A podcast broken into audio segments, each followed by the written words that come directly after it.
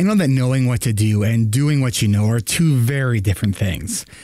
But I've worked with so many people, possibly just like yourself, who really don't know how to plan. And since we know that starting is the hardest part, I want to help you right now get started on planning by explaining my planning process to you. Now, we do a deep dive into this during the ADHD Rewired Coaching and Accountability Group. We spend weeks on each part of what I'm about to share with you. But what I'm going to share with you right now, this is my planning process. You ready?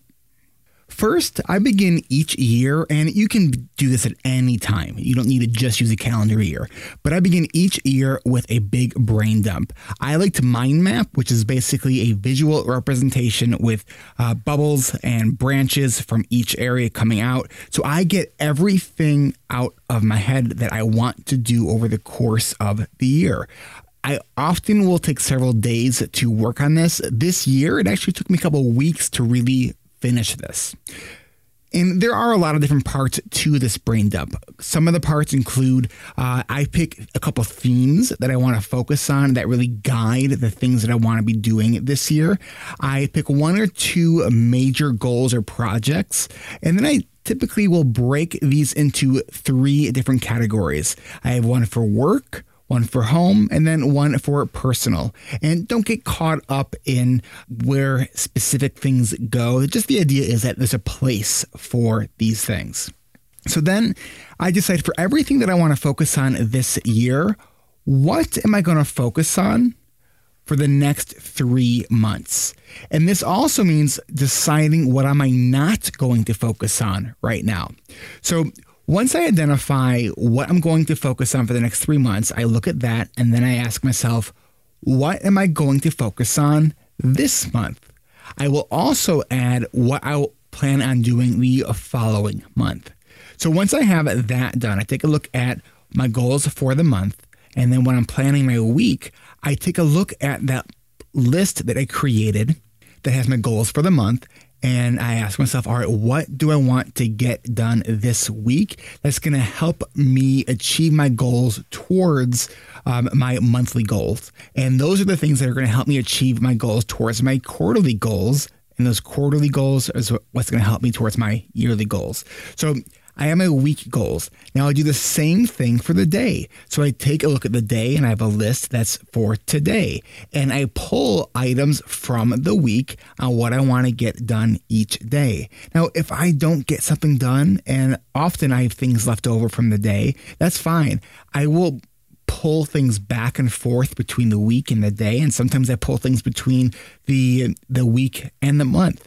That's fine. The idea is to keep updating and and revising your tasks and your lists as you go. It is a process. So, what I just shared with you is really a framework with a few of the nuances, but really what you just heard was the 1,000 foot view of how I do my scheduling and my planning uh, for the week, the day, the week, the month, the quarter, and the year. So, if you would like for me to show you exactly how I do this, I want to help you get started. Join me for a two day interactive productivity planning workshop. We're going to be walking through this entire process together. This is all online using Zoom. We're going to be doing this on Monday and Wednesday, March 27th and the 29th. It's going to be one hour session each, beginning at 10:30 a.m. That's 11:30 Eastern, 8:30 Pacific. So on Monday, the 27th, I'm going to show you and we're going to work on together how to plan out your year and how to take the stuff that you want to get done this year and create your quarterly plan. Then on Wednesday, I'm going to help you plan your month, your week, and your day from the quarter. Now, if you can't make it to Monday, that's okay. You will also get value out of coming on Wednesday. Now, this is not just a typical webinar where I'm going to be explaining the process to you. This is going to be hands on, interactive, done in a webinar format. So you can attend one or both sessions These are two free group coaching sessions, and I'm really excited about doing this. You know, I was first, my first thought about this was to uh, record videos and send them out over email. And then I, you know, I see the power of doing this uh, in my coaching groups, doing this together. And so I want to invite you to kind of have a taste of what it's like to be in the ADHD Rewired Coaching and Accountability Group. Again, to register for these free events, it's completely free. Space is limited though. Go to erictivers.com slash events to register. That's erictivers.com slash events. I hope to see you there. What do you do with the items that you have scheduled but don't have a home? What common core skills or certifications are important for doctors? A lot of people are raising concerns about loss in productivity and energy and you know just the draining that you feel when you are on social media so you know what are some of the things that you recommend for people to cope with this ADHD Rewired, episode 159. This is the show designed for those of us with really good intentions, but a slightly wandering attention. My name is Eric Tivers. I'm a licensed clinical social worker, coach, and speaker. The website is ADHDrewired.com. We know that starting is the hardest part so let's get started. But first, let me tell you about this. It's the second Tuesday of the month, so if you're catching this early enough on the same day this came out, you can join me today for a live Q&A. We're doing it at 12:30 p.m. Central Time, that's 10:30 Pacific, 1:30 Eastern. Just go to erictivers.com slash events to register. And yes, today's episode is the recording of last month's live Q&A. So when you see a live Q&A episode show up in your feed, there's a good chance there's a live Q&A Q&A that day. Just go to erictivers.com slash events to register. You can join us by audio or video. Just make sure you have headphones and are in a quiet location with good internet. Otherwise, you can submit your questions by text during the Q&A or when you register. And we'll try to get to as many of your questions as possible. There's a link in the show notes, or just go to erictivers.com slash events. We'll see you there. In March 2017, ADHD Rewired celebrates three years of podcasting. Can you believe I haven't missed a week? From the podcast to the coaching group, specifically to the 174 members who have been a part of one of 16 coaching groups over eight seasons, I just want to say thank you for growing with me. If you want to grow beyond the podcast, on the podcast, you hear a lot of great ideas and you get to connect on the listening end with people. If you want to go beyond that and you have a desire to connect with people who share your same struggles, and you want to put those great ideas in place in a way where you're going to have the most success, then sign up for the coaching group because it'll totally change your life. It'll move you forward, and it's absolutely worth it. Come grow with us this spring. Go to coachingrewired.com and let me know you want to get your ADHD rewired. That's coachingrewired.com.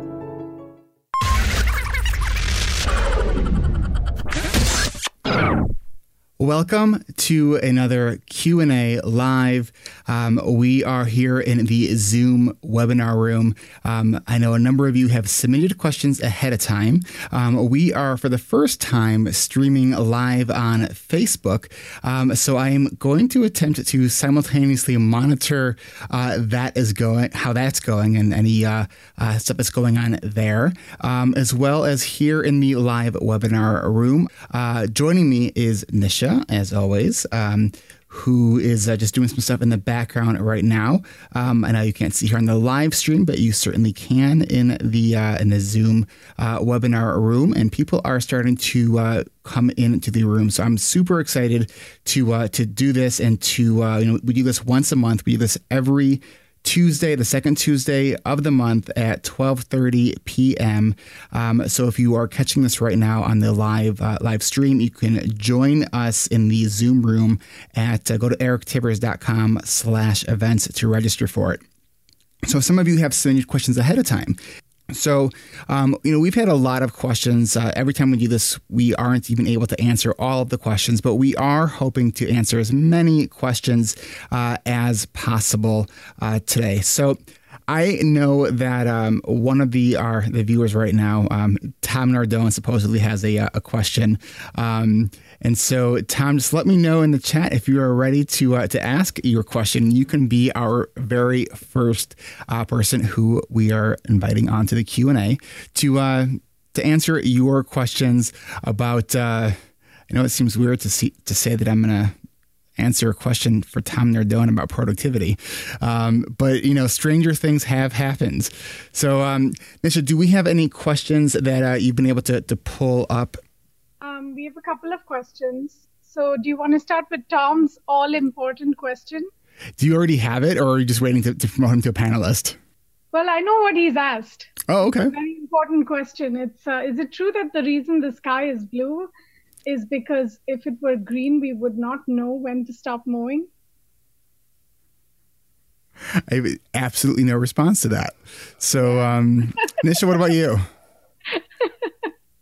Good question. he may he may want to talk about it uh, when you're ready, Tom. You can join us on video and talk about it.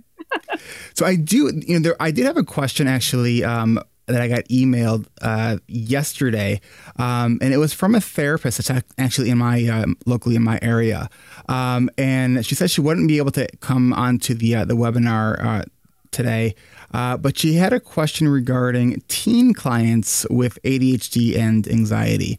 Um, I know we typically focus on adults here, but I thought it would be a, a good question to still uh, uh, tackle, anyways.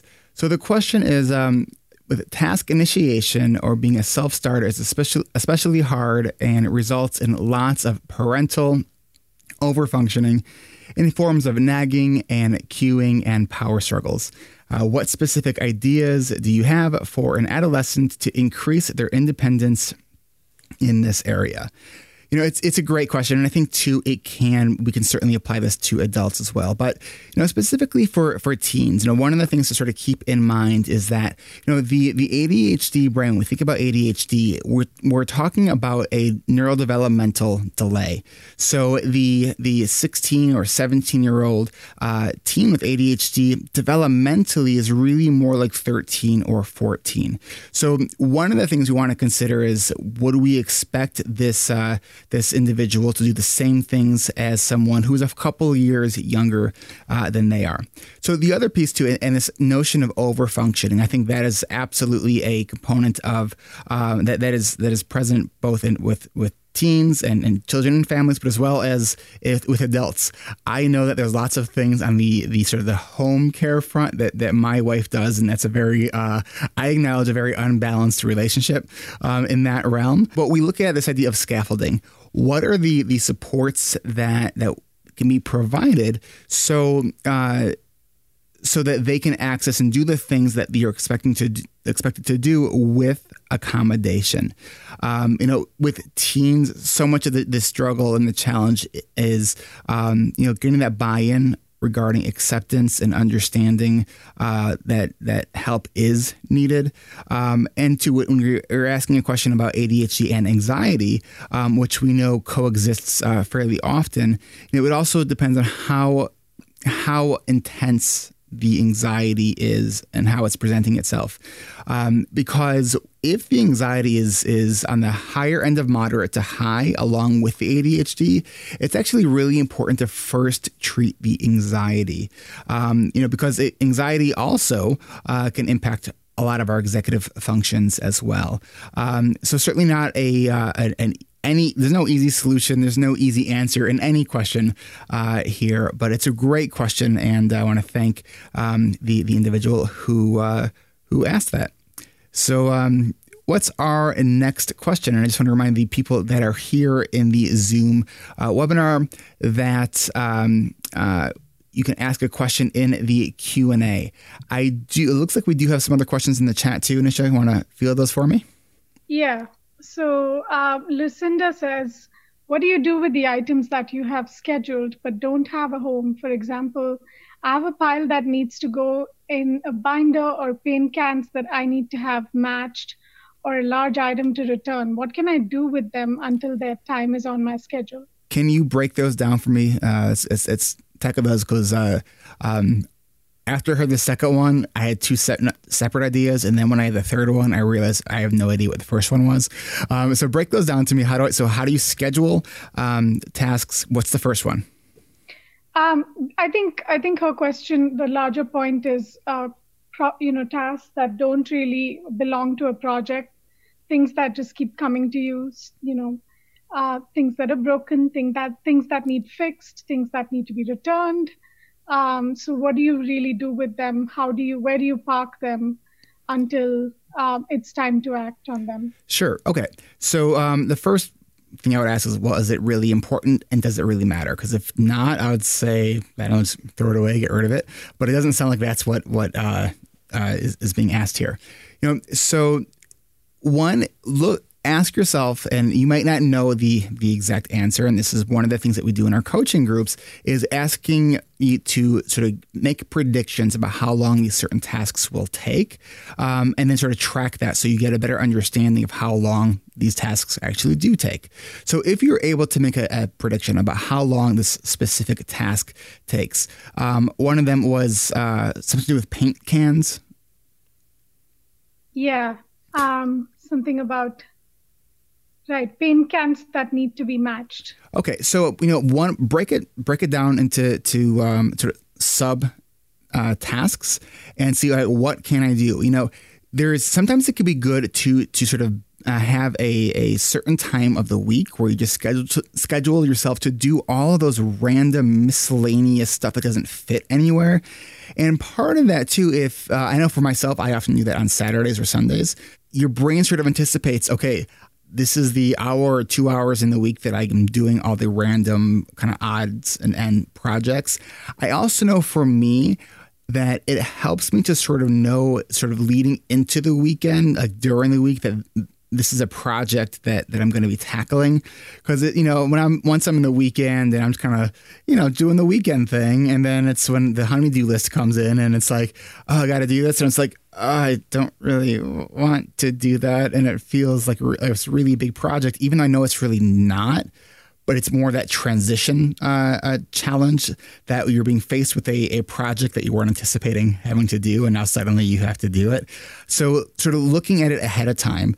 Um, and so, if you scheduled a, an hour two hours a, a, week to go through and do those sort of odds and ends, uh, that's certainly a, a strategy. If you're putting off certain things, you can give yourself schedule 15 minutes to just start on a task, or even five minutes to just start on a task. You know, so often the biggest barrier we have to to these kinds of things is getting started. And so I think that that starting really is the hardest part. So making that that entry point uh, is as easy as possible, um, and then I think you'll see sort of what goes from there. Uh, that it's easier to sort of continue on from there. Was there any part of that question that I didn't answer? Um, I think you mentioned about scheduling it. Mm-hmm. I guess uh, you know. I also want to add about um, if it's really important that it get done at a particular time, then you also want to add a visual reminder um, whether that's you know putting a sticky note for every such random task that's out there or getting into a practice of looking at that list um, throughout the week. So you're kind of psyched up for saturday morning or sunday morning which is when you get to these tasks. Um, i think so yeah, psyched up might be a uh, an oversell. Um, at least prepared. Your brain's ready for it Yeah. I mean, depending on the payoff, right? So, for example, I had a new mattress that I wanted to get set up, and the payoff was very high. So, I was pretty psyched up for it. there you go. Absolutely. Um, you know, one of the things too that I will sometimes do on my calendar, um, you know, we all had those uh, the, the, the keyboard within on our iPhones or on our smartphones that you have the little symbols and icons. Like there, you know, if there's a, if I need to take my car in or something, um, I'll add a little car symbol in the calendar. It's Just something that so when I make a quick glance at my calendar, I could I, my brain can interpret that information really, really quickly, um, and it does. It just helps us prepare and anticipate when we are ready for it. Awesome. So the next question is um, from Scott, and he asks uh, how he wants to know how to select a doctor. What common core skills or certifications are important for doctors? Uh, I'm, ass- I'm assuming this means like sort of doctor regarding ADHD or mm-hmm. ADHD. Doctor, okay. Yes. Okay. Um, well, if you're looking for someone to manage medication, um, uh, certainly that they are a doctor, um, and they don't, they don't, they don't just play a doctor on TV or on a podcast. Um, finding someone who specializes in ADHD can certainly be a challenge. So there's a couple things to sort of uh, uh, explore. One, look at, at resource directories like, you know, on, on CHADD's website, on ADDA's website. Um, you know, so some of these these uh, resource directories. Now, it's also important to know that these resource directories, um, professionals will pay a listing fee to be added to that. But I think that also um, is is um, it's not a bad thing because it says that this doctor has a invested interest in serving the ADHD community. So um, asking questions about you know how, how, what percentage of your practice um, uh, do you treat that has ADHD? Um, asking questions maybe about uh, latest trainings or or uh, um, conferences they've been to around uh, ADHD. Um, and so I think asking some of those questions are important. Now, we also know the doctors can be very busy, so sometimes you might not be able to ask these questions until your first appointment, um, which sort of just creates a lot more steps. Um, but I think when we're looking at developing, uh, finding a doctor to help with with uh, medication management, I think it's important to look at, at this is a, hopefully a, a long term relationship that a doctor can sort of help and follow you and, and guide you through the process. So it it is worth, I think, the extra steps albeit difficult. Um, you know, especially if you don't currently have medication, because it's like we need the medication to do all the steps that I'm suggesting. Um, so it's it's a it's a complex question. I know that there's so many barriers uh, uh, for us for getting a prescription. Um, I mean, and that's I get very upset by that because I look at that at, there's these a lot of unnecessary hurdles that we have to go through um, because there's a big there's, there's a lot of uh, misunderstanding about ADHD. Um, just recently, there was a uh, um, in in Georgia there was a, uh, a bill that that was uh, put out there to make patients to get their their refills every five days. Um, Fortunately, uh, CHADD, their their um, their advocacy arm, uh, was able to uh, to work with the legislation there and get that uh, the bill amended because um, it was being grouped into the opiates, uh, the opiate drug category. Um, so I just think that there's, and, and I just say that you know I understand it's slightly tangential, but I'm just saying that I understand that there's a lot of barriers to it. Um, but probably the best way is ask people, like find out who lives in your area and get a word of mouth recommendation. That's that's always I think the the best uh, way to go if you're looking for a, a highly skilled and trained uh, professional. All right. So the next question um, is uh, from Chris, and it's about controlling emotions and anger management what techniques or hacks or strategies do you use um, for that? You know, it's it's a really good question um, because in the the DSM, emotional self regulation isn't really part of the core features. However, every ADHD expert uh, will, will argues that it absolutely should be.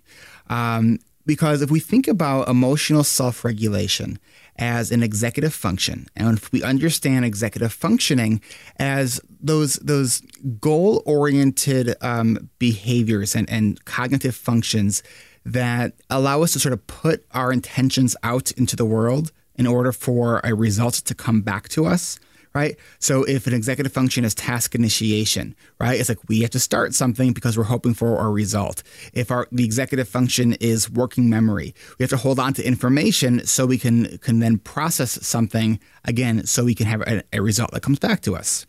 If we look at this the realm of emotional self-regulation and um, in in ADHD we see a couple this play out in a couple different ways one is that the the sort of the, the is that, is that maybe a hair trigger response to certain emotional responses, and then it, all those those cognitive capacities that allow us to sort of uh, um, down regulate, meaning, all right, so I'm feeling frustrated. Being able to take a step back, think uh, calmly and logically, is often impaired with people with ADHD, right? You know, ADHD really is a spectrum disorder because there are people who are, you know, more on the high end of sort of emotional uh, dysregulation and those on the lower end. Um, so, understanding that uh, when your brain sort of gets hijacked by this sort of emotional flood in, in a situation, um, the most important thing probably to do, and so something that I say, and I, don't get angry very often. I'm, I'm a pretty even keel person, but when I do get angry, because I, I get angry, um, I know that I'm not safe for human consumption, right? So I just I go remove myself because I know that I would say things that I will regret saying, um, and uh, and then I'm, I feel really lousy about myself for doing that. So I think the the a couple things is one recognize sort of what your triggers are, understand what are the the sort of early warning signs when you sort of feel yourself getting getting flooded, right? And being able to um, sort of initiate that pause button. You know, the, the power of that pause is so important. That's that's the difference between, you know, us, you know, yelling at someone that we we really care about to saying, you know, hold on, I feel myself getting emotional here. Um, let, let me let me take five or let me take 10 minutes and then let's let's revisit this so i think anytime you're feeling emotional anytime you're feeling this sense of like urgency that something needs to be done right now i think it's so important to pause right because especially if there's a pattern of that if you have a pattern of that you can then look at data of your of yourself and say you know what almost every time that I feel this way, like it really isn't an emergency. My brain just thinks it is, and and the best thing for me to do is sort of take that step back um, uh, to to recognize it. The other piece is is intense cardio exercise. If, if you're someone who has intense emotion, um, and it's and it's impairing sort of your your day to day functioning, it's impairing your your work relationships, your personal relationships. Because um, I always uh, recommend that that cardio exercise be a part of the ADHD treatment plan. I think that if emotional self regulation is is one of the core sort of challenging features, um, that that really looking at intensive uh, exercise, also adding a, a, a meditation uh, practice. Um, you know, so really focusing on a lot of those issues of self care. Um, of course, also working with a, a, professional is helpful. Working with a therapist, um, and uh, you know, just focusing on others other self care issues related to sleep, um, and then also look talking to your doctor, and it's because it's possible um, that if, if emotional uh, sort of self regulation, if there's a lot of emotionality, um, that there could be other coexisting disorders that sort of come along with ADHD. Um, so it, I think that's important to also rule those things out uh, as well. So I hope that answers uh, your question. And I'd also like to add hunger and staying hydrated. Those two things can very quickly take you from zero to 60 if you don't watch out when it comes to getting angry. Um, all right, so the next question is from Adam, and it's about goal setting. How do you set goals when you don't know what you want? Well, I like this question. Okay, so I'm going to answer in a couple different ways. So, um, I wish I could have just like visual thought bubbles that like pop up over my head as I'm processing a question. So you could see like the 40 thoughts that happened all at the same time while I'm like thinking about responding to this question. So, how do you set goals when you really don't know what you want? Um, well, I think one is looking at what's currently sort of on your plate. Um, get everything, all your responsibilities, all the things that you currently have going on, get it out of your head, right? Um, and then you can sort of break apart right, what don't I like about what is going on. Um, and do the same thing for what you do want. You can look at um, uh, things that have in the past maybe brought you a lot of joy or been really rewarding for you or exciting for you and think about what are the things that um, in those situations, what was it about those things that were really sort of exciting for you, that really sort of energized you?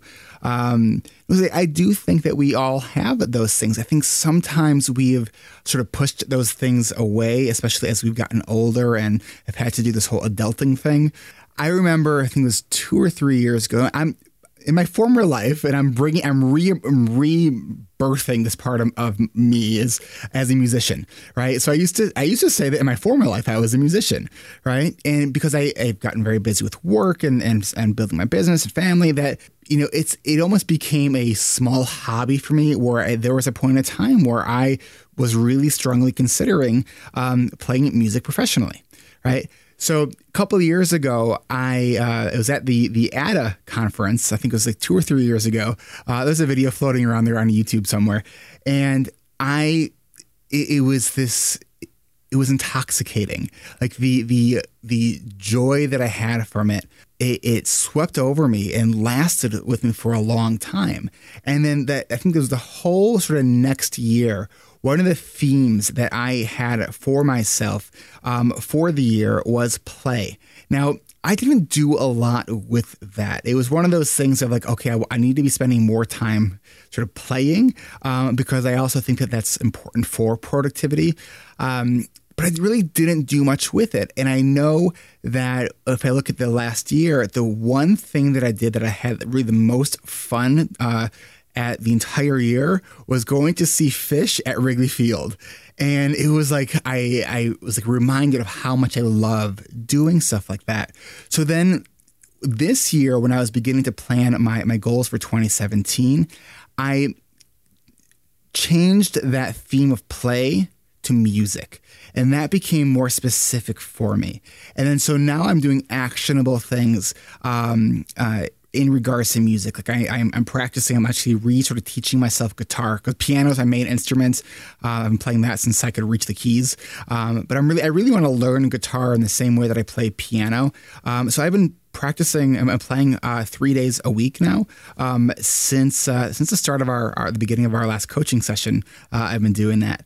Um, so really, sort of honing in on what has brought you the most amount of joy. I think it's so important before we look forward to look back, right? And and to see um, what what kind of energized us um, and go from there. And you know, and it, it, may be that there's not just one thing. Um, I think it's one of the the I think great and challenging things about having ADHD is that we there's often so many things that we might be interested in and want to pursue uh, that it's hard to sort of choose what we want to do. Um, and in that case, you can you know sort of take turns with stuff. You can say that this year I'm going to do, uh, you know, say this is the year I'm going to be focusing on playing guitar, right? And then if I have these other ideas, I would put sort of in my annual planning to revisit um, the other things that I want to do, but that I chose not to do uh, during that sort of period of time. Um, so yeah, I know, I know sort of that self exploration piece is is challenging, um, but I would also say don't let anxiety hold you back. You know, because if you're going to pursue something that you've been thinking about doing, you know, fear, self doubt, like those are things that are designed to keep us safe, sort of, right? But you know, it's go talk to go talk to the elderly. You know, it's like talking to to people who are in their 80s and 90s, you know, it's a fairly universal thing that that they'll share is that like the things that you want to do when you're young, don't wait to do it. You know, take those chances because um, we're we're gonna have regrets at the end of our lives if we don't do those things that that we really felt like we we ought to be doing. Um, you know, so I, I, wish you luck with whatever you pursue. Um, and you know, it's it's there's no right decision. Just move forward and take a chance. Awesome. Okay, our next question is from Aziz uh, about it's it's an incomplete question, but I think wh- I know where he's going. Chess is one of we, the few we, things... we speak ADHD. We, we, we can finish yeah. people's thoughts. also, because having worked with so many people now, you know, you know what exactly the where exactly the question is going, right? Um, chess is one of the few things I'm able to hyper focus on. However, I play chess compulsively, more or less every day. How do I, I'm guessing, disengage from playing it when you're in the midst of hyper focusing? Um, so I'm going to first begin this response with a total sort of tangential thought about uh, part of this question, which is not the point of this question. Um, I have tried so many times to learn how to play chess, and I just have this like mental block to it. Like I've had I've had clients try to teach me. Um, I I, I don't know what it is. Like I like this concept of this game where you can think multiple moves ahead. Like in a lot of ways, I'm good at doing that. But when it comes to chess, I, I, I don't know what it is. Okay, so back to the the the actual question that we think uh, he's asking. When you are sort of doing something that you love to do, your brain is getting uh, so much dopamine um, and that it's not used to getting. Now, in ADHD, one of the challenges is that our brain doesn't sort of regulate the flow of dopamine. And dopamine is that neurotransmitter. It's a, it's that that thing that is it's a rewarding uh, neurotransmitter. It's that thing that feels good. In all mammals, we are dopamine seeking creatures, right? Like we like to do stuff that uh, that feels good. Dopamine's also involved in learning, right? And when we are when we are bored, our sort of dopamine sort of uh, um, sort of flushes out and it, it can be a, truly a painful experience. I mean, I I know for myself like boredom is hard, right? It, it boredom hurts. So when you're engaged in something that you enjoy, it really can be hard. So some of the things that I would look at is one, can you uh, play chess um, or whatever your sort of thing is? Can you do it um, and and lead it into something where there is a, a natural sort of hard stop. So, do you have a scheduled uh, uh, meeting that maybe someone's coming to to your place uh, to have that meeting, or um, is there a place that you have to be at a certain time? Where you can stop. The other piece is use accountability. If you know that you want to sort of get into a uh, into doing that special interest that you have, whether it's chess or something else, let somebody know that hey i'm gonna i'm gonna do this thing for the next uh, couple hours. If you don't hear from me by say like two o'clock will you will you message me? Um, and if i don't respond to your message will you call me and, and do everything else possible to try to get my attention? Um, so I think there's a lot of different sort of ways to go about it. I think one, understanding that stopping is hard. You know, we say that starting is the hardest part, stopping is also the hardest part. I know that you can't have two hardest parts, but it's my thing, so I say you can. Um, so just acknowledge and, and understand the challenge of it. The other thing is looking at um, what time are you doing this? You know, when I'm doing like any kind of uh, graphic design stuff or audio or video editing, when I'm doing it in the evening, like it's way harder for me to stop um, versus when I'm doing it in the afternoon. Um, so there's, I mean, there's so many sort of different aspects to that, but I hope that that um, that answer helps uh, at least somewhat.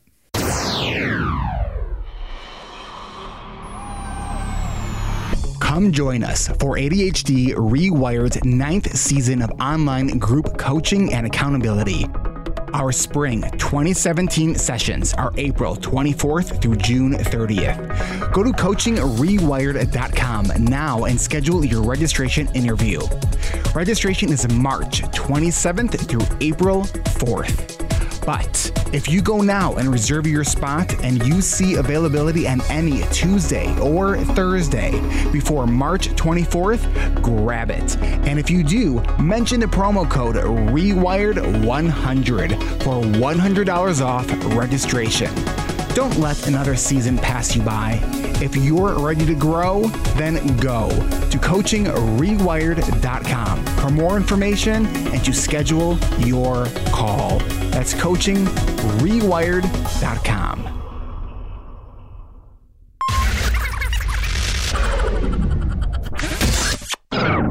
So Tom decided he's not going to join us on video, but he had a question. He had a question about uh, using Alexa um, as it relates to ADHD. How can you use Alexa? And he, he said smart home too. I don't know what smart home is, but I'm guessing it's one of those contraptions that recognizes your voice and and, and I and I don't have Alexa, um, so uh, I, I don't I can't speak from experience. I know that that, and I'm hearing a lot of people in the ADHD community are really talk about how they really like it. Um, from what I understand, its voice, the voice recognition that Alexa has is um, much better than Siri. Um, and then the whole idea of the smart home integration is where you can have these uh, uh, wireless, uh, these all these sort of uh, uh, your appliances, from light bulbs to, to, garage doors to to your locks to uh, TV, you know all these things connected to Alexa, so you can really control your home uh, by voice. So there really is no reason now to have to get off the couch ever. um, but no, I, I, I think that, and I know that there's more, more and more integrations now coming with Alexa, where you can like ask Alexa, like, uh, what, what, appointments do you have? Uh, make it read your email to you, but you can also do this with with Siri as well. Um, so it's uh, it's a device that I've been looking at and thinking about for a while. Um, I just have like images of like never being able to talk to my son again because he would just be busy talking to Alexa the entire day because um, he tries to do that with my phone whenever he, whenever he grabs a hold of it. Um, so yeah, it's uh, if Tom, if you have any um, uh, things that you can share with us, because I know that you do have Alexa. Um, apparently, apparently, I misunderstood. Uh, he okay, so I'm going to bump up Tom as a, a panelist because he's he said that's okay. Awesome. Return um, to ADHD rewired for the first time in like 50 some episodes. Also, if you are uh, watching this on Facebook, whether live or you're watching the replay, uh, go ahead and share this um, on your page or with uh, somebody else that you think might be interested uh, in this. All right, Tom, we are promoting you to a panelist. Hopefully, you are wearing clothing. Tom Nardone, how are you? Oh, good, good, man. Wait, you're not in the studio? What's going on? I was just down here listening to you guys. I don't. It's too complicated up there. I have it rigged up for it's in gaming mode right now. I have to switch mode. So my, my point exactly. So Alexa has, has enabled it so Tom Nardone never has to get off the couch again. I get off the couch far less. so, you're, so you're not denying this. I mean, sometimes if I have to turn up the volume on it if it's across the room, I have to get up. No, um, no, I, I don't know if you saw the video I posted on Nisha's uh, thing. Um, when I, I asked Alexa about what I had going on today. Did you see it? Mm-mm. Or got your own stuff and had to put, put that as a priority. I don't know if it'll do it now. The time's already passed, but um. So tell us what you did. Well, when you're when you're um, when the post came in and it, I clicked on the time, and you know I was able to you know you can add it to your Google Calendar really mm-hmm. easy. Well, if if I ask Alexa, you know, what do I have going on today? you know, she'll actually read off what's on the calendar, up to five things. And if you want her to go further, you can say yes, and then she will, or no, and then she'll shut up. And she did not pronounce your name Tivers. That's awesome.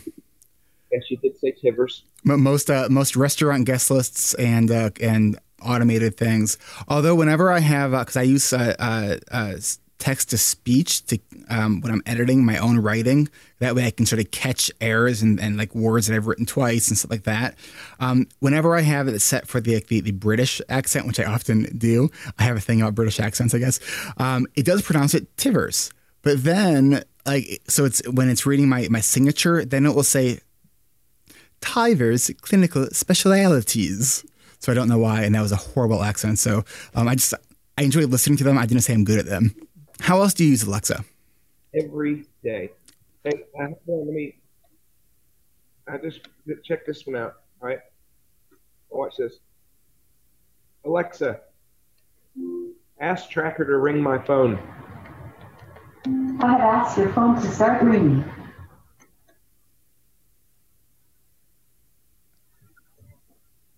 Oh, you know. Does it help to turn the phone on? No, it's on. Alexa, Take find my. Or did I interrupt Alexa? You can say, ask Tracker to find my phone. Or if you have not enabled this skill, I've been, please hold on. I knew this. I knew it. Alexa, ask Tracker to find my phone. The phone was last seen at, or somewhere near, 21 Magnolia Place Court in Simpsonville. Shall I ring it for you? Yes.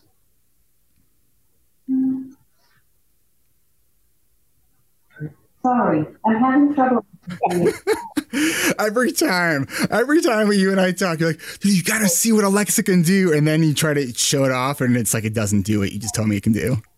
Performance anxiety, right? Sometimes when you enable a skill, though, it uh it takes it a minute or two before it can uh before it'll actually do it. And I, in my defense, I did uh uh, while the beginning of this thing, I was just kind of finishing uh, setting it up. So it hadn't, been, but it, it, I don't understand. It worked.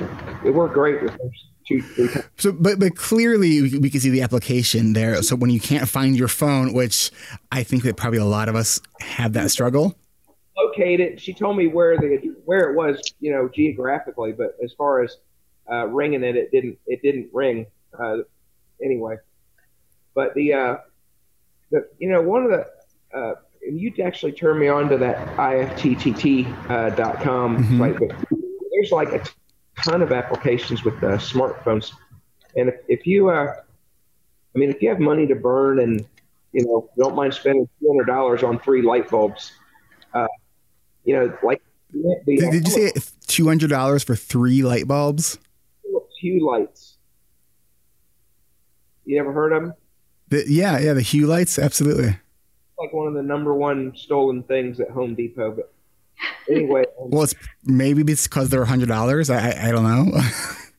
and I'm sure it's for that. Um, you know, you can go with, with IFTTT. You can like go and set it for. So if you have a, a doctor's appointment, you know, you can actually set it for the day, and on that on that day, or say on the day before your appointment, you know, your hue lights will be flashing green until you acknowledge.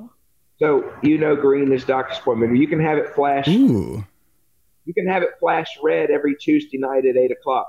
Well, then you know it's time to take out the garbage because Tuesday is garbage day. that's actually pretty awesome. these kind of things and and it's, you know and that's what a smart home is it's, it's when it your home just because you you obviously have to tell it but when it behaves in a way that um you know that it is helps you but you don't have to be involved with with the process So let me ask you this: Is there a way that because it sounds like what you're saying that I want to make sure I understand? Is there a way where you can uh, set it up where you have to take an action to make something stop? well i mean yeah like an alarm you have to acknowledge an alarm uh uh, and, and some things there are and some things there aren't.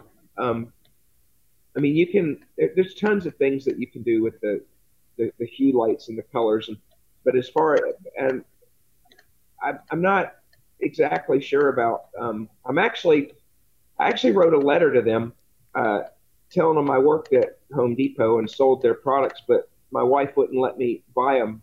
But if I felt like if I had them, I could be a better salesman for them. So if they would just send me one for free, it would probably help them in the long run. Now we'll is- see. That is brilliant. Well, it is, but it won't work. But it was fun, and it makes me feel better that I I, I did. And you actually sent it. Did like you, did you tell them you have a podcast? happens. We'll see what happens. Tom, you should Did tell you them know- that you should tell them about your podcast and then see if Yeah. they, they they'll sponsor your podcast. Yeah, that'll be fantastic. I'm not. I'm not going to. Yeah. Basically, this can be really applicable in like to conserve your executive functioning, right? Um, you know, if you want Alexa to play music instead of going into your laptop and getting lost on, you know, the different screens before you finally realize that, oh yeah, I came here to play some music. Um, so I guess you can conserve your executive functioning by using stuff like this. Yeah, I'm not sure what an executive uh, function is exactly, but um, but I, I far as that goes, it is a lot easier just to, to, to you know when I do listen to music I, at home, I always use the Alexa now. I have my, my playlist set up on on Amazon, and I just say you know play this playlist and, and it does it, and it's it's really cool. And as far as the you know, here's the thing though. One thing I will say is that the dot and the echo. You know, the dot's the little cheap one that's small. They're both exactly the same. That one that one is one is of no real benefit over the other, except that the echo has the built-in speaker. It's a really good sounding speaker, and the dot has a, a kind of a crappy speaker, but it's not that bad. Um, you can hook it up to your stereo Oh, cool. You- can't hook the Echo up to your stereo. And where the Echo is a Bluetooth speaker, meaning I can use it as a Bluetooth speaker, the Dot um, will reach out to a Bluetooth speaker, you know, as opposed to becoming one. Awesome, Tom. Thank you so much for uh, for hopping in and us and putting on your finest hat. Uh, we we do appreciate it. Um, awesome. All right. Good to see you. All right, let's go to our next question. All right. So this one uh, wasn't submitted, but it was discussed in the community, and uh, um, it just it's very pertinent to the time right now. We spend a, an inordinate amount of time on Facebook or social media of any kind, and you know a lot of people talk about if they weren't already talking about it now a lot of people are raising concerns about loss in productivity and energy and you know just the draining that you feel when you are on social media. So, you know, what are some of the things that you recommend for people to cope with this? Um, well, I think a couple things. One, uh, looking at some of the, the tools that are actually out there. Um, you know, we can use technology to combat technology, right? Um, things like uh, uh, focus at will as a, a uh, not focus at will. Um, I'm confusing that with something else. Uh, what am I thinking of? Rescue time. Yes, I think that's the one I was thinking of. Focus at will is that the music uh, service. Um, rescue time. Um, what's the other one that blocks the forest? Well, Forest is the one that it's like that gamified thing for your phone mm-hmm. where you, uh, uh, you you set ahead of time what um, uh, how long you want to be off the, the internet um, and off your phone, I think. And so the idea is you want to grow this forest, but if you like open up your phone, you you're going to kill your forest. Um, so this is sort of gamified um, uh, aspect to it. Um, there is what, what's the other one that blocks the internet? I'm totally blanking on the name right now. Uh, freedom. Thank you. That's that's the one. Focus at will, freedom. Both F's. I'm going with that. Yep. So yeah, freedom you can block the internet, and I I know there's a bunch of of services that also do this. Um, there's also a plugin that you can uh, um, add. I think I don't know if it's on all browsers, but I know at least on Chrome, um, called Facebook Purity, where you can really set like what what you see and what you don't, um, including you can like put in certain keywords and like I don't want to see anything with this certain word um, on my on my my Facebook uh, page. Now, one of the things that um, I actually learned, um, uh, I don't know, half half a year ago from a member of one of our coaching groups was that you can go. So if you want to use Facebook Messenger and uh, you want to talk to people online on your computer, so not on your phone, but on your computer, um, there's a website, just I think it's messenger.com, I, I believe, that it's the entire Facebook Messenger interface is completely separate from Facebook itself. So you can be interacting with people that you want to communicate uh, with um, without having to sort of go down the Facebook rabbit hole. Now, some people have a sort of targeted destination that they want to go to on Facebook, say the ADHD Rewired um, uh, community or um, uh, coaching groups or uh, whatever it is. And so, what you don't want to do is you don't want to come into Facebook through the front door where you see your your your news feed, right?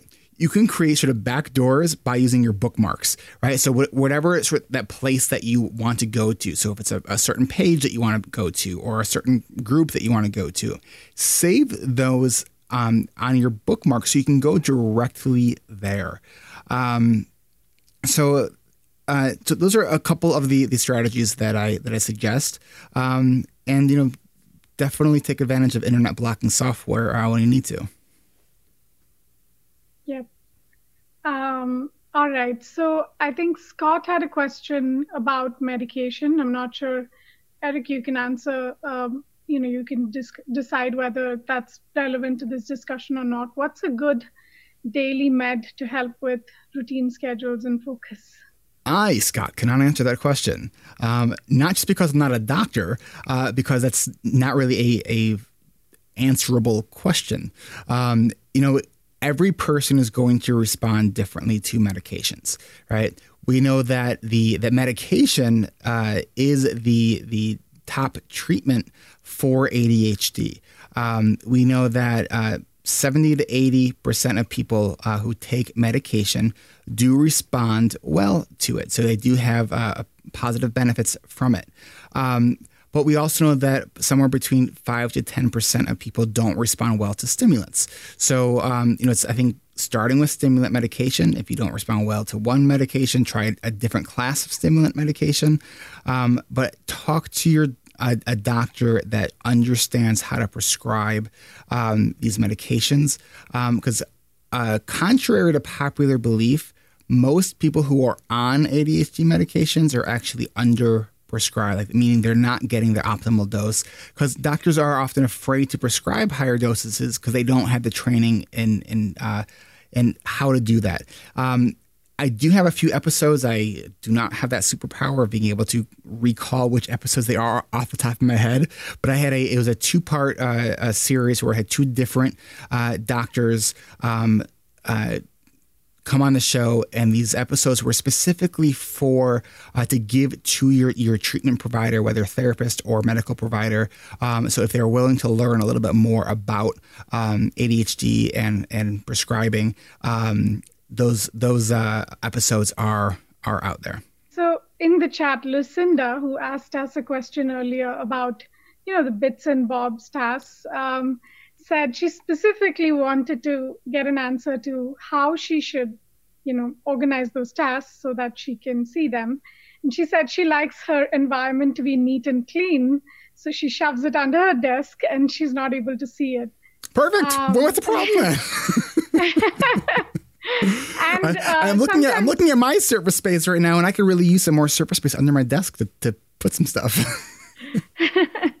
um, so you know, if it's if you're someone who is really affected by your environment and you like for things to be neat and clean in a way, uh, you've got to see what really is more important at this point. Is, does the environment need to be neat and clean, or do you need to be reminded of your task?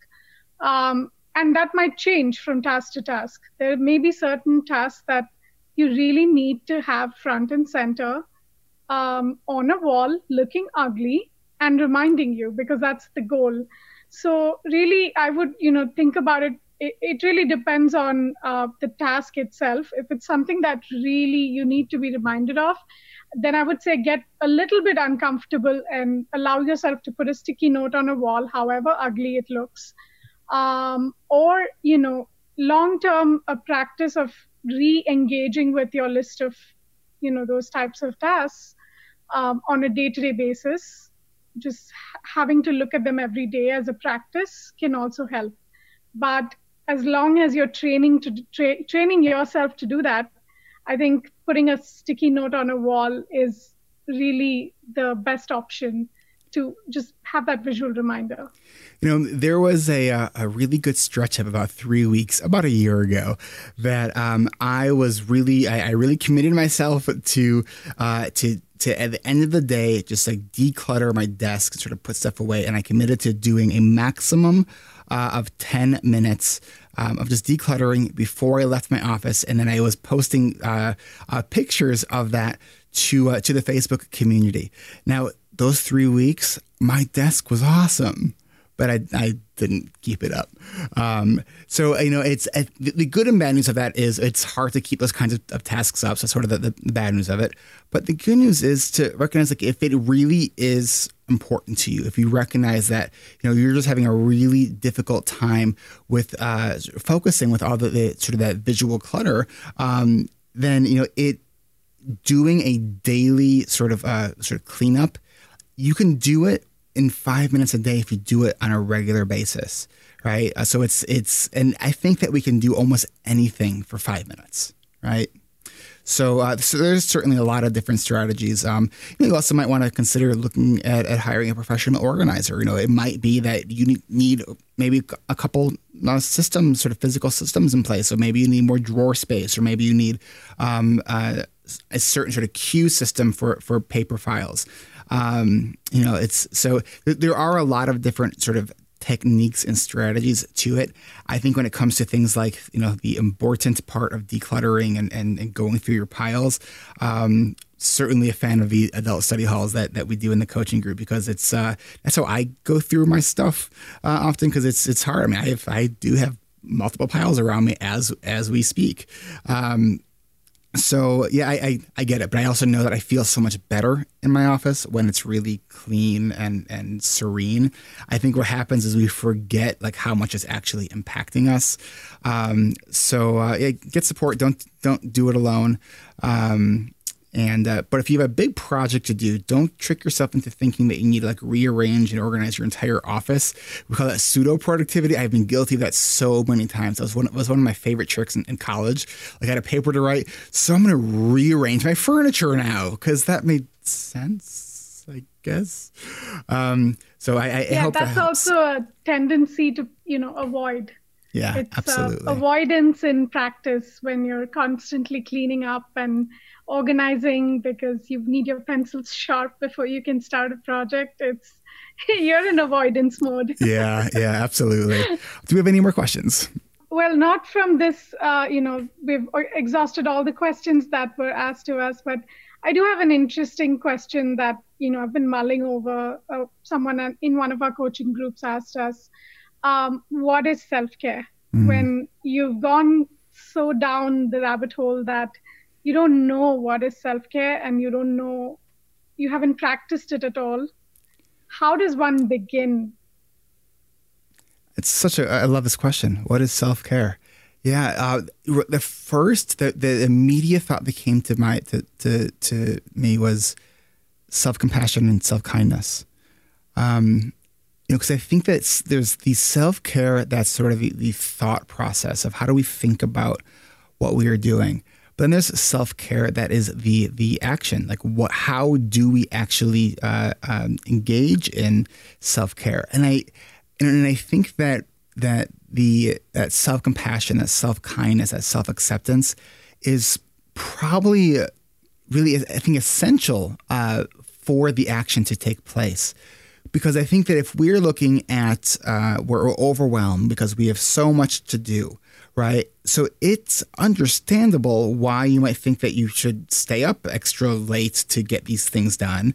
Um, you know, sacrifice the sleep, um, and then the you know the next day you're you're doing this, this thing again where now you're you're not really focused well at, at work, and so then again you're staying up late to to finish your work, and the cycle goes on and on and on. So I think when you can recognize and say, okay, you know what, this actually isn't healthy for me and you can say, you know what, no matter what gets done or doesn't get done at the end of the day, like we're, we're all still worthy of love and belonging, right? Like our our our self worth is not a is not measured by how much we are actually getting done. So I think when we can sort of understand that and at least sort of uh, start embracing that that new narrative because that is a new narrative for a lot of people, um, and say, okay, so if if that is the case, if I can say, okay, like I my my productivity is not a measure of my self worth, what does that mean now? And so part of what that means is being okay with saying no.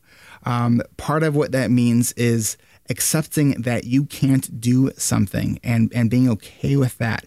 Part of that means that you have this thing that you're working on and you haven't finished it and you say, you know what, I'm gonna go home and I'm gonna I'm gonna go be with my family and uh, get get some good restorative sleep. Because you know those are the kinds of things that when we look at sort of the the what are the those foundational things for productivity? Self-care is foundational. Like you can't circumvent uh, uh, self-care. So that's sleep that's exercise that's what we're eating um, it's acknowledging stress like if we if we are feeling stressed if we are um, and I mean stress by like that unhealthy stress. I mean, not all stress is bad. Like we all have stress in our life, right? That's sort of what makes us move and, and do stuff. But like when we are are in that place, we're like, man, I, I need a break, and we're not honoring that. Like our our body will have a way to make us pay attention, right? And it will be through you know getting sick, um, both both physical illness and mental illness. Um, you know, so I think it's just so important to to know that there's another narrative out there you know, it's it's in our culture. The the the the prominent narrative is that work hard, work a lot of hours, and that's this this status symbol, right? This idea that that exhaustion's a status symbol, like that's that's sick, right? And I used to be that way. Like I used to think that like, well, yeah, I, I pulled two all nighters in a row. I mean, it's like let me tell you, when I was in college, I pulled it all weaker once, and um, if you've ever done hallucinogenics, I think it's probably pretty similar to the experience because it's it like what happens to your your experiential being when you have not slept for a week. I mean, it's to say I had an out of body experience is an understatement, right? And when I started to recognize the value of sleep and how important that really was for my productivity, and uh, you know, it's sleep has always been my sort of my my Everest, the thing I'm always sort of like climbing up and falling down, but getting back up and really trying to work on once I recognized that and I went from the average four to five hours a night to um, somewhere between seven, close to eight hours um, a night, I really recognized how much sleep was impacting me. Um, and I think that sleep is such a, a, huge issue in the ADHD community. And often the issue is not even sleep, it's getting to bed and just sort of stopping for the day. Um, you know, it's and, and people who are sleep deprived do not uh, self assess how well or how poorly they are actually doing. Um, so it can it can take some time to sort of get into that healthy sleep, uh, that sleep hygiene, um, before you sort of begin to recognize uh, the, the, difference of sort of your, your cognitive functioning. I know for me, the biggest difference I can see when I'm sleeping well versus not sleeping well is I can see into the future. And what I mean by that, like I can realistically plan out um, weeks and even months ahead of time when I'm sleeping well when I am not sleeping well, I could have a to do list and I might not even look at it. Right. So like it's, it's, and, and I'm, because I obviously do this all day long, I'm teaching this. So I'm very, very self aware of my own sort of cognitive process when, when I'm doing well and not doing well. And that is one of the, the biggest things that I see is that when I'm not sleeping, like my, like it's, I'm just functioning at such a profoundly lower level um, uh, than when I am. So it's, uh, it's probably a long-winded answer, but I think that self-care is such it's just critical. It's uh, you know, it's self-care before productivity. All right, so we're at the top of the hour. Okay, so uh, Nisha, as always, thank you uh, for for doing this with me. So, if you see the replay on on Facebook, please hit share, please hit like. We're probably going to be doing more of these uh, on Facebook. Um, we are also, if uh, if you haven't noticed, um, we are. I'm doing more stuff on YouTube. Um, so I'm posting more the interviews, the weekly interviews on YouTube. Um, I'm still trying to figure out sort of my the workflow on there um, to get the, the the time of, of sort of post production down. But if you like this stuff, like definitely subscribe to, to us on on YouTube.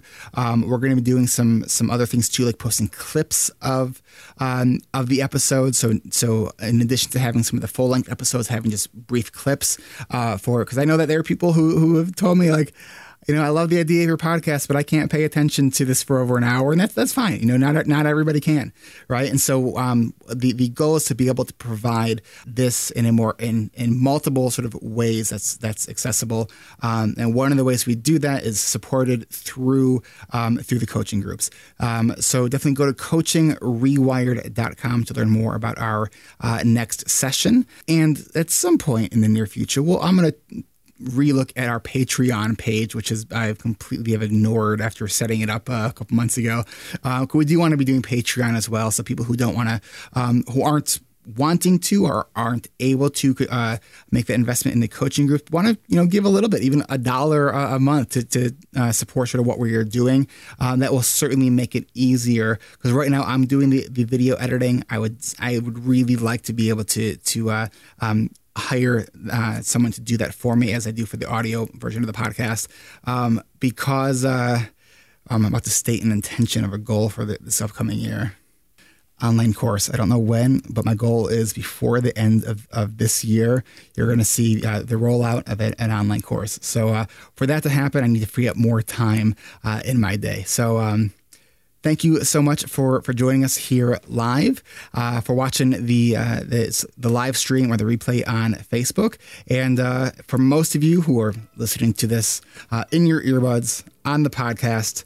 Thank you as always, and we'll see you next week. Bye. Bye. This has been Eric Tivers, and I want to thank you for listening and congratulations. You made it to the end.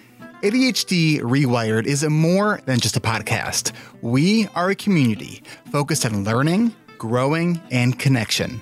The website is ADHDrewired.com. You can find additional summaries and resources for each episode, learn more about the ADHD Rewired Coaching and Accountability Group, and sign up for my email newsletter to get exclusive content you won't get anywhere else. It's all at ADHDrewired.com. You can follow me on Twitter at Eric Tivers. You want to see interviews with content not heard on the podcast? Subscribe to ADHD Rewired on YouTube. Don't just be a passive listener, be an active member of the community. Submit your request to join our free and growing community on Facebook watch your message inbox, you will get a message either from myself or Nisha Subramanian. Podcasts change lives. You can make a difference in someone's life by spreading the word about this podcast. Mention it in your online communities on Facebook, Twitter, Reddit, or wherever you hang out online. And be sure to share it with your friends, family, and clients. If you're a member of CHADD or any other ADHD support group, tell them about this show. You can even show them how to download it on their phone. And if you really love this particular episode, please hit share on your podcast player. I'm only one person, and I count on you to help me spread the word and get this message out there. One of the biggest things that you really can do to support this podcast and help other people discover it is to leave an honest rating and a review on iTunes or Stitcher. Looking for more ways to listen and learn? Get a free audiobook and a 30-day free trial at Audible by going to audibletrial.com slash ADHD Rewired. Not sure where to start? You could start with Brene Brown's The Gifts of Imperfections or her six-hour recorded workshop, The Power of Vulnerability. If you've already listened to those, then you might want to move on to Daring Greatly or her most recent book, Rising Strong. This is Eric Tivers, and I want to leave you with a question. Do you stay up late to finish work so you only sleep for five hours, and then the next day you have trouble focusing so you stay up late to finish work? If so, you might be in the ADHD productivity sleep cycle. Try this instead. Go to sleep, get an accountability partner to check in with about your sleep time. Get more sleep get more done. Thanks for listening. Until next time.